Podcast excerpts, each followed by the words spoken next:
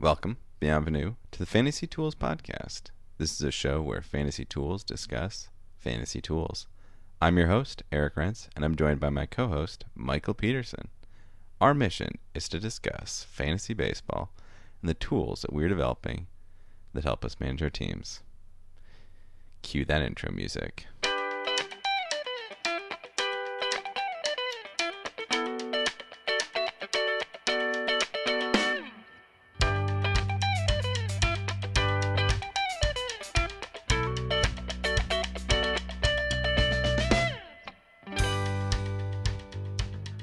Think we both enjoyed the last two episodes of BoJack Horseman season four. I don't know what we're going to do going forward. Lots to talk about, but the one thing that really quickly stood out to me that I was like, aha, is when he hands over the phone number to the Mhm. dads. And right before he says where she's located, it flashes up and it's a 612 area code. And it's like immediately, like, I know those phone numbers. yeah, well, yeah, I'm I'm only starting to get uh, intimately familiar with the six one two and the six five ones and the. I got a phone number, a call from like two one eight or something ridiculous like that, way up Oh, north country, yes. I think it is. Yeah, way from nowhere, but yeah, Minneapolis, Land O Lakes. What did you think of how 411 was framed? That was really, really good. I mean, it's in some ways that's sort of like how my memory works with the like mm-hmm. blank faces on like past actions, but like the people, the important people are like filled in, but the kind of like the the faceless people. Yeah.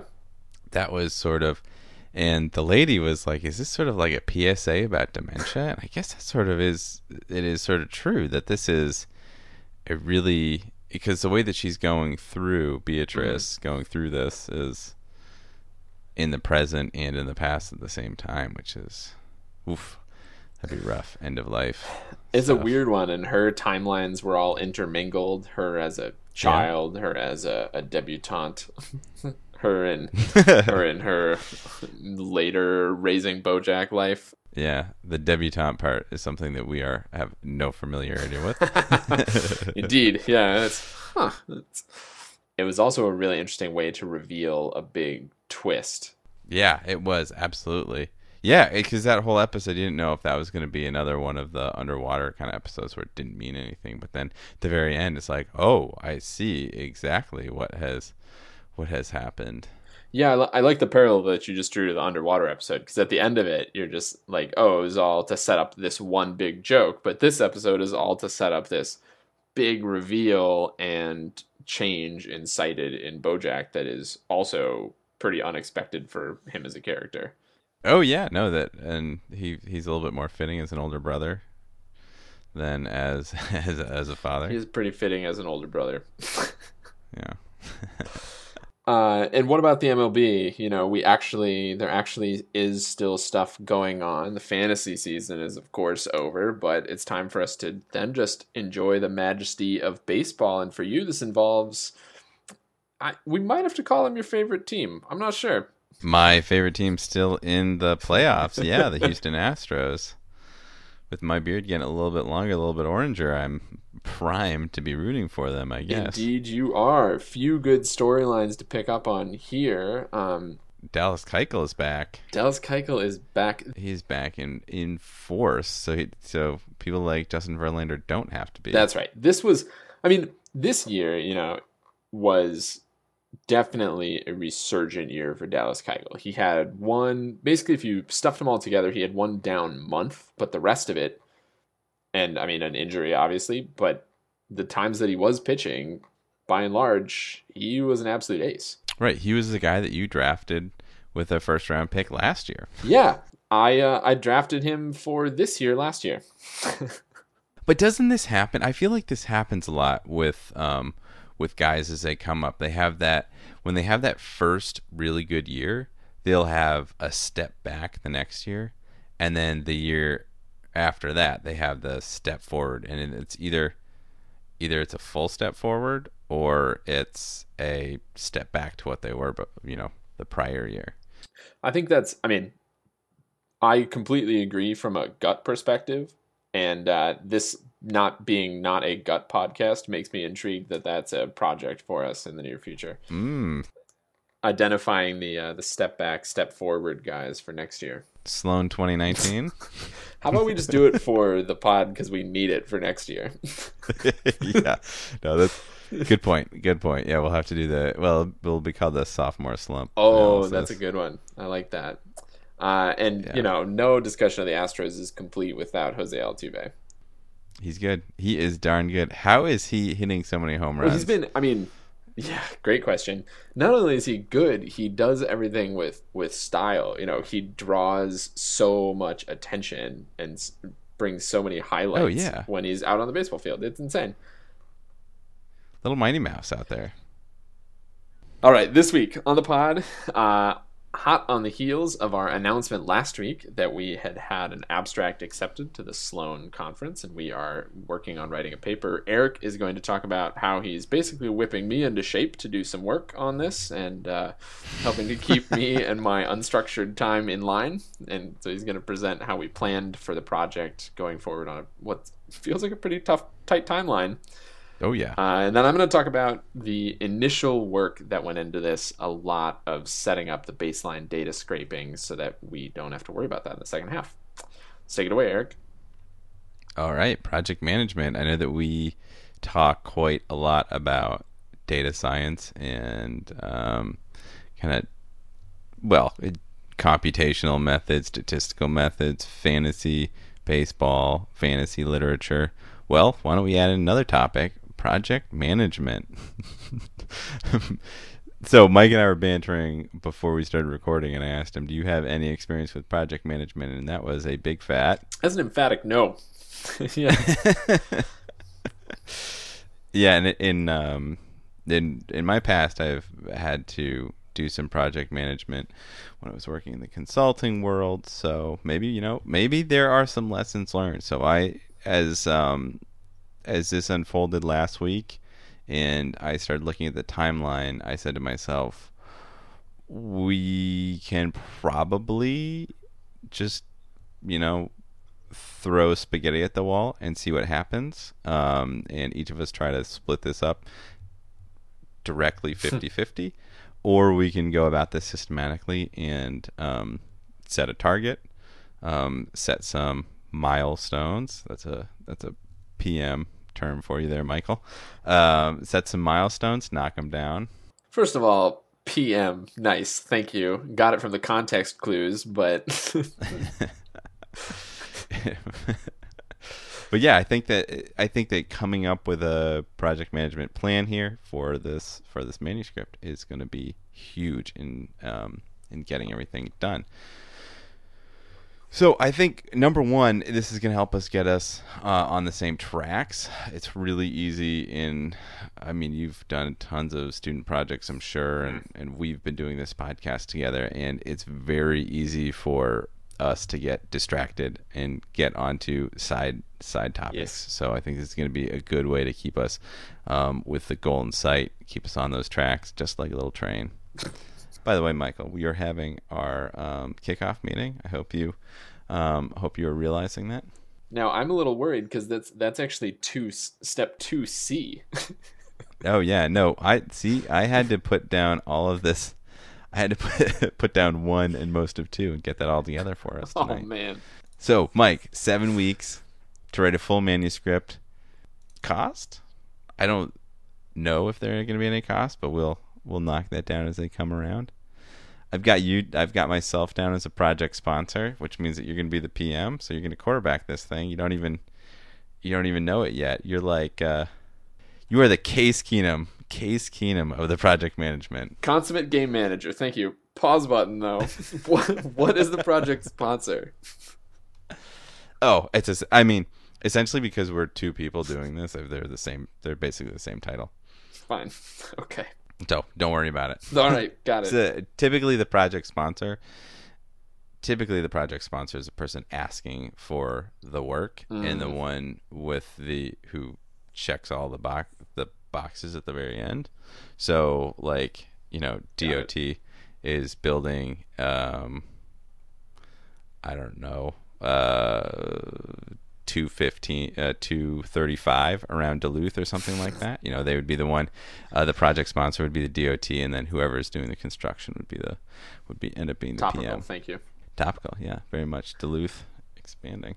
All right, so I put together the really big thing for this pre-initiation phase. I put together a business case and that right, a whole lot of words. the biggest thing that I wanted to talk to you about is sort of um, the objective. I wanted to talk to you about the business objective. Why the why the heck are we doing this? You know, why are we? Why did we want to present at Sloan? Mm-hmm. Why do we want to put ourselves through that? So I put this down here as a placeholder to try to put words to what I think both of us kind of like. Oh yeah, no, yeah, totally, we want to do it. Sure. So here's what I have written. The Fantasy Tools strategic goals include increased listenership and broader appeal. The Sloan Sports Analytic Conference manuscript will support these goals by increasing the visibility of the podcast tools and validate the rigor of the tools the duo creates. The project will also improve the workflows and methods the Fantasy Tools employ for their week to week work. So, what I'm thinking there is the obvious. We do kind of want to pr- gain more listeners, get ourselves out there, while also doing this in a way that kind of validates the work that we're doing, sort of like, you know, give someone else a chance, someone who's not just listening while they're doing the dishes or something, but but actually listen to the methods that we're employing and critique us, give us kind of some thoughts along the way. That's the ultimate goal of putting a manuscript out, right? Yeah, I completely agree. I mean, I to me it's sort of where you what you put down in question or in uh, in status number three, current situation, Okay. problem, and opportunity statement. That that I think is sort of the language that I think more in, as opposed to the language that is in the business objective. Okay. You talk about identifying why it fits in the business objective, and you have a line in here: the tools or tool components are typically reused and expanded, but are you said really polished, but I think you meant rarely polished. Rarely, Like, rarely is yes. we, we rarely, if ever, take something from to real publishable conclusion. Like we we work a lot and somewhat half-heartedly put things on GitHub and give access to people, and we talk a lot about the spirit of open source, and that's definitely in this document. But rarely is it a product that would be something that someone could easily download and jump in on. it's going to be a chance to really put our feet to the fire and say like this is what we keep on talking about. We get mm, 80% of the way there 70% of the way there and this is going to offer us a chance to really polish up our work and um, see what that looks like. Some of the things that i want to talk about here maybe we'll just you know go through um, just go through the business case i guess I went through the critical con- assumptions and constraints. Um, and I guess the other place that I wanted to talk about was preliminary project requirements. Ultimately, where do we want to take this manuscript? What's the level? I mean, we I think we both know what the tool is that we want to develop and what where we want to look once we have it kind of fully functioning, fully operational, but what is the Alderaan that we want to blow up?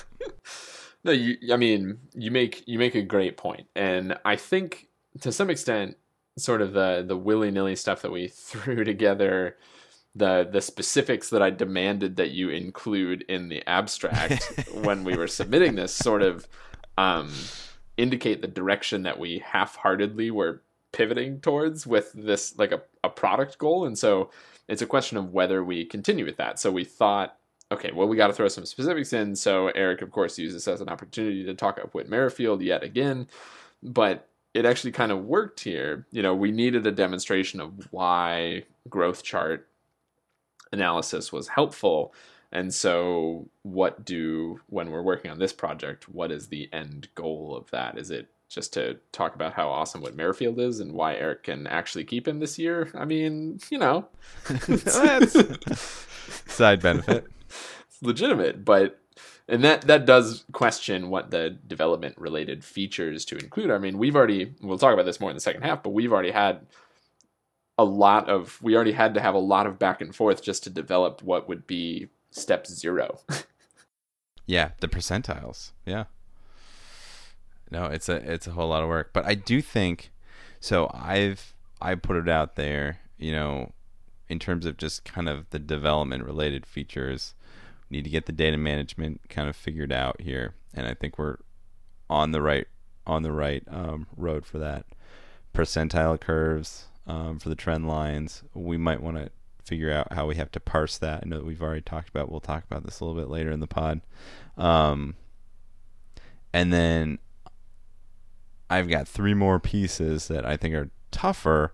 The analysis methodologies that we want to employ once the tools are kind of up and running, and the mm-hmm. and then the visualization um, that facilitates like how much work are we going to put into cleaning that to a point that it's um, Tufte esque, hmm.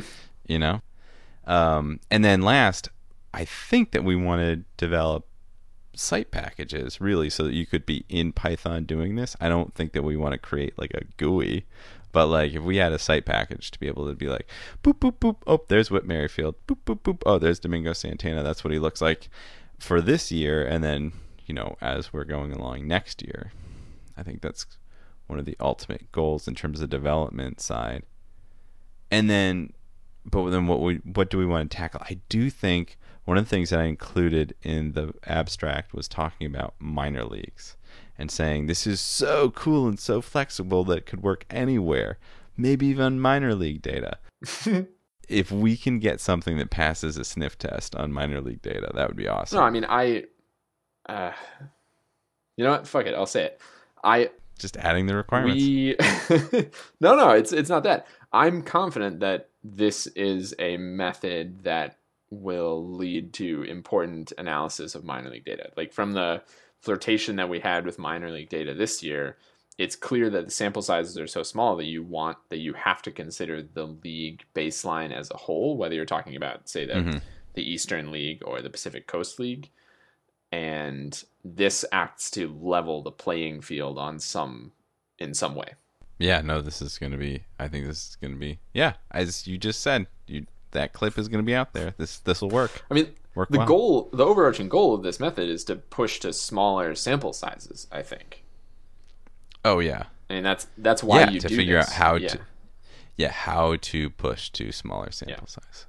Well, cool. Um, so that was probably a whole lot of information for our kickoff meeting that might continue Whew. after this this podcast stops recording. Um, I'm going to continue on with the project management planning. Um, basically, you know, we're, we're going to have seven weeks to get this done. We really shouldn't look a gift horse in the mouth, but some things are just too funny not to mention. Largely spent just waiting for the Fangraphs to respond. And I don't blame them for putting for putting some throttling on like some throttling. I mean, they probably have like really a really old server that they're using. Oh yeah, for sure. I mean, have you you've seen the Fangraphs website? It's not exactly like modern and yeah. lush. It's not Tufte esque, one might say. Yeah, it's it's barely uh, Internet 2.0. Yeah, that's exactly right. Well, while Eric has been telling me what to do, I've actually been doing some stuff undirected as I normally do.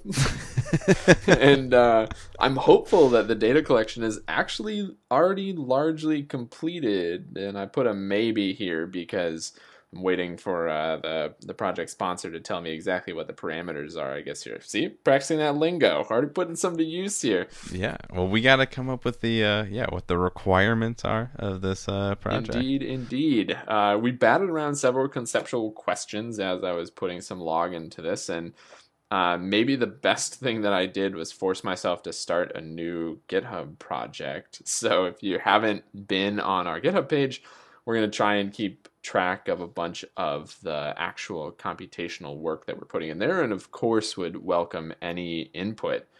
Uh, what is there right now is a notebook that will allow you to build the rudimentary growth curve for any player that had an at bat this year. And when I say any player, I mean that at Eric's behest, I included pitchers that had two at bats. I included everyone, everything that that happened at the plate this year. Um, and you can see the product of letting uh, my computer slam the Fangraphs server 946 times because that's how many guys came to bat this year. And uh, you know, go for it. Do what you want to do with it. Uh, we're gonna advance the tools a little bit more, of course, but I think we've we've largely, hopefully, you gotten all the data. Because I will tell you, uh, the limiting factor is the server response time. yeah, as is as is not surprising. Yeah, your internet is probably not getting housed by the request, right? You know. So we're st- as we still decide on what the project is, there will be a lot more to come out of this.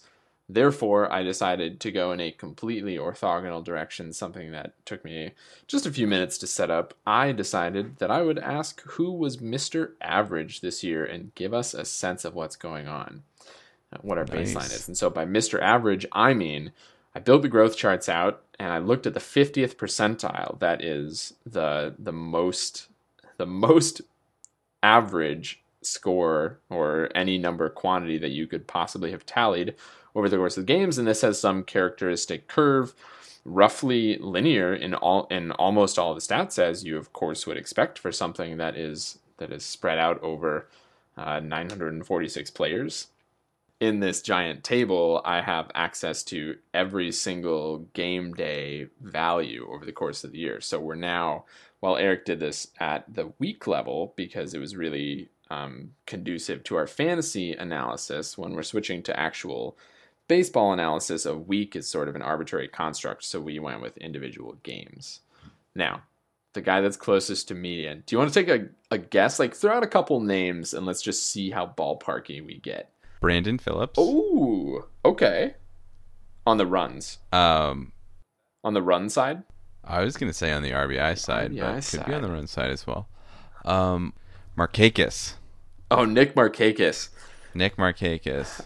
Is he close? Nick Markakis is a good one too on the on the run on the home runs and RBI side. Would you like to guess at the the run side? Oof. So the run side has got to be someone a little bit speedier. You know, in a regular year, I would say Justin Smoak would be exactly the person that I was thinking, but I know that it's not. Kendrys Morales. Ooh, you'd be giving him a pretty big boost on the team that he's on. Justin Smoak actually, interestingly, ends the season as Mr. Average. If you only took the last month of the season, he's converged on the fifty percent. But his Oh, he's back. He's, but his he's curve, back to his usual his self. curve arcs way up and over. Yeah, So he yep. Oh, he has this hugely positive second derivative over the course of the whole season, which is bad in this case. So in this case, you Yeah. you a positive second derivative means that you were hot at the start of the season and Right, you end up you're relatively cold at the end of the season. Um, Brandon Phillips is an excellent guess on the home runs and RBI side. Um, the guy that actually that actually pops up as your fifty percent marker is Jon Jay. Oh. Oh, there you So go. not that different. Like. I would say that was a pretty good I guess. gotcha. Very similar ballpark. Gotcha. Um, I you know when Brandon Phillips appears on this a number a number of times, so he's definitely in the in the table of of guys that you would expect to see there. Um, Brandon Crawford's another guy that that shows up at the yep. at the fifty percent line.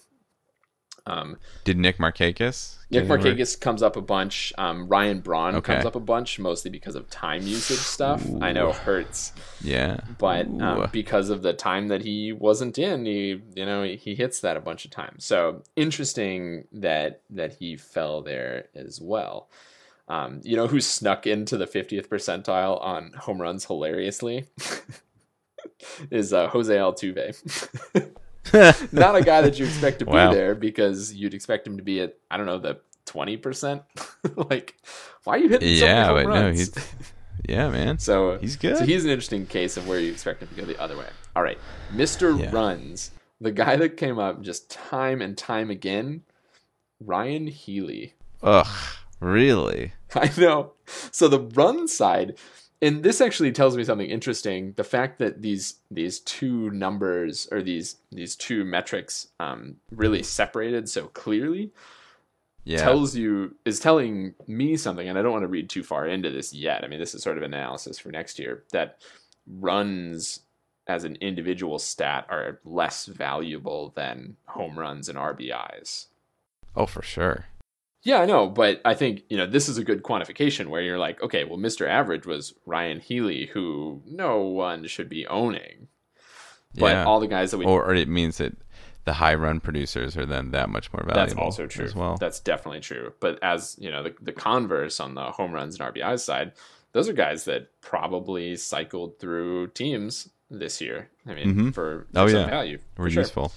Um, so so interesting, interesting stuff there. Liked doing that application. Liked giving myself a sense of, oh, this is where uh, Mister Fifty Percent is, and um, maybe this conversation will head us in some direction as we're working on the application. As I'm starting to just randomly play with some data. Right. We have to do some data mining before we can really, really figure out what the questions are that we're going to ask. Yeah, All right. You you about ready to wrap this sucker up? yeah. Let's do it. We only discussed the AL in the in the opening, Mm. so. Uh, Let's talk a little bit of NL. I think you know we're both pretty AL centric guys, but there's some interesting stuff going on in the NL. Yeah, that crazy league.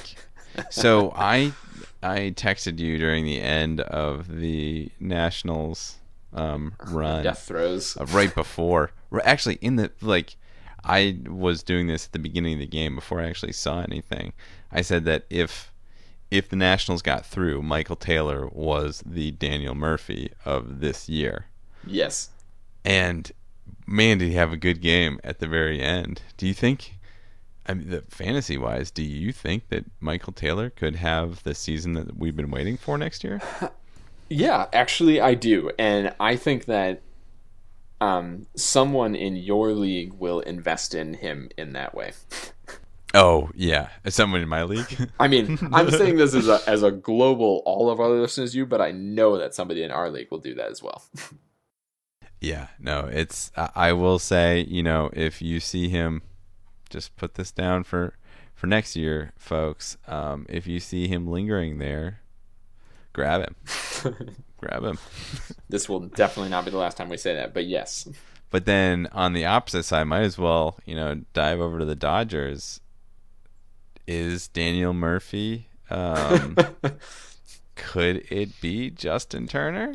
I I don't think so because Justin. Tur- Because that's really Tormund. Yeah, that's really Tormund. Justin Turner has had such a long flirtation with with being useful.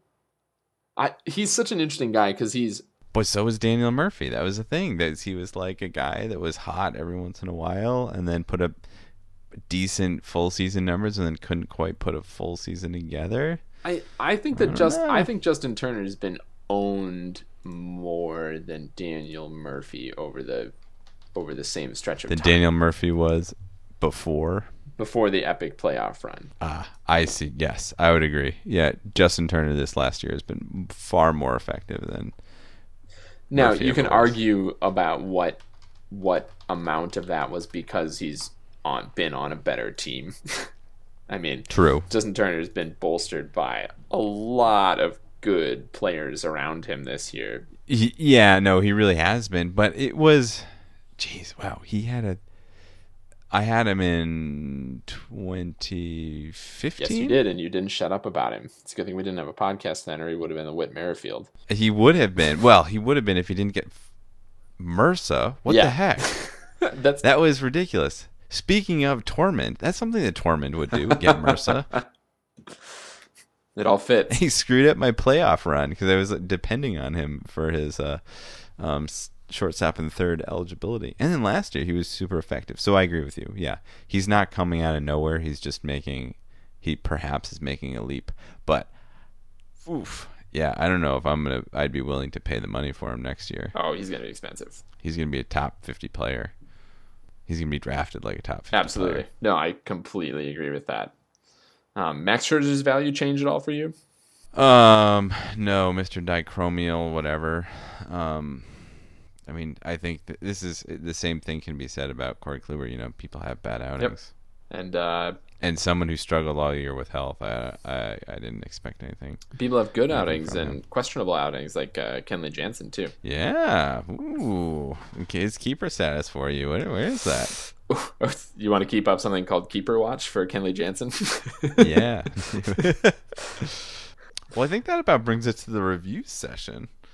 Michael, you want to take this one away? Indeed, it does. I wanted to get your thoughts on a sticky product here dates. Whoa. I I would say that you know I've been I've enjoyed a an energy bar or two over time, and you know sometimes that's all you can find or whatever, and they consistently have dates in them as the binding agent, Do they? as yep, as a sweetening and binding. Agent. I did not know that. Yeah, and so. I uh, I tried my hand at making some myself this week. Tossed some dates in a food processor, some oats, some chocolate chips, and you're really in business. It was a pretty good experiment. So I was wondering, this has been a historically criminally, maybe criminally underused product for me. You have any experience with them? I recall a number one. I am going to get them confused with prunes in my memory banks. Oh boy. Which I know. Yeah, right. Exactly. There's this. There, there's the start, the spark of my feelings on them. I remember the like bag of dates that was somewhere in the pantry that every once in a while I'd be like, well, give one of those a try. I don't, you know, it's not something that I I think that I've put any thought into for um at least two or three Christmases since the last time I had a date in a um in a uh whatever they're called bread. Fruitcake? I believe that because you, you got to stick them. Yeah, yeah. you, you got to bake them into you got to bake them into breads. They they show up in weird places. They show up in cuisines that you're like, does this really need something sweet like this in it? Um, but I uh, I think I might have found a good use for them.